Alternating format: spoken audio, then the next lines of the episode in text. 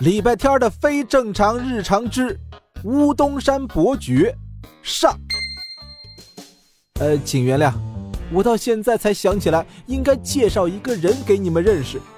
这个人的出场次数不多，甚至还比不上礼拜天家的桌子。但是啊，他在我们这个故事里非常重要，因为礼拜天变成现在这个样子和他脱不了干系。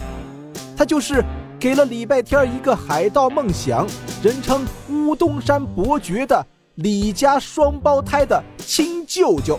说起来，好像又要到那个日子了。那个谁是不是又要来了？哦不，小七，你不该让我想起这件事儿，我接下来两天都不会再快乐了。我现在离家出走还来得及吗？公园的猫狗帮能收留我几天吗？是什么让双胞胎和胖大星都这般如临大敌呢？原来啊，是那个比礼拜天还不正常的舅舅。让我们先来回顾一下舅舅过去干过的光荣事迹吧。他的人生格言。是这样的，江湖险恶，不行就撤。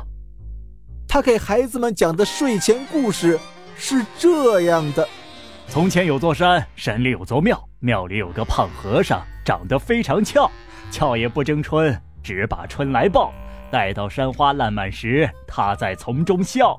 他为孩子们准备的营养午餐是这样的。咖喱乌冬面、牛肉乌冬面、鲜虾乌冬面、鳗鱼乌冬面、芥末乌冬面，多么丰盛啊！不愧是我乌东山伯爵。他教孩子们唱的儿歌是这样的：在山的那边，海的那边，有一群挖掘机，他们爪子很锋利，他们可爱没脾气，他们齐心合力，开动脑筋，挖来了泥巴地。他们唱歌跳舞，快乐多欢喜。哦，可爱的挖掘机！这首《挖掘机之歌》成功的让韩梅梅把自己的亲弟弟从家里赶了出去。尽管这在一定程度上使双胞胎的童年不再继续惨遭毒害，但是，一年一度的韩梅梅的生日是逃不过的。孩子们，亲爱的舅舅，哪怕在马达加斯加岛种甘蔗，在亚马逊丛林骑鳄鱼。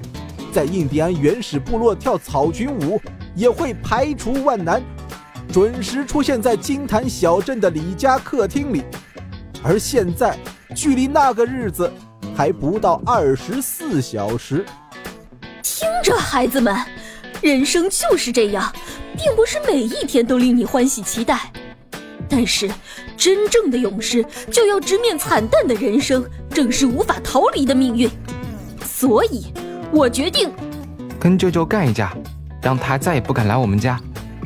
通知外公来用麻布袋把舅舅套走。哦，儿子们，你们把妈妈想的太过坏心眼了。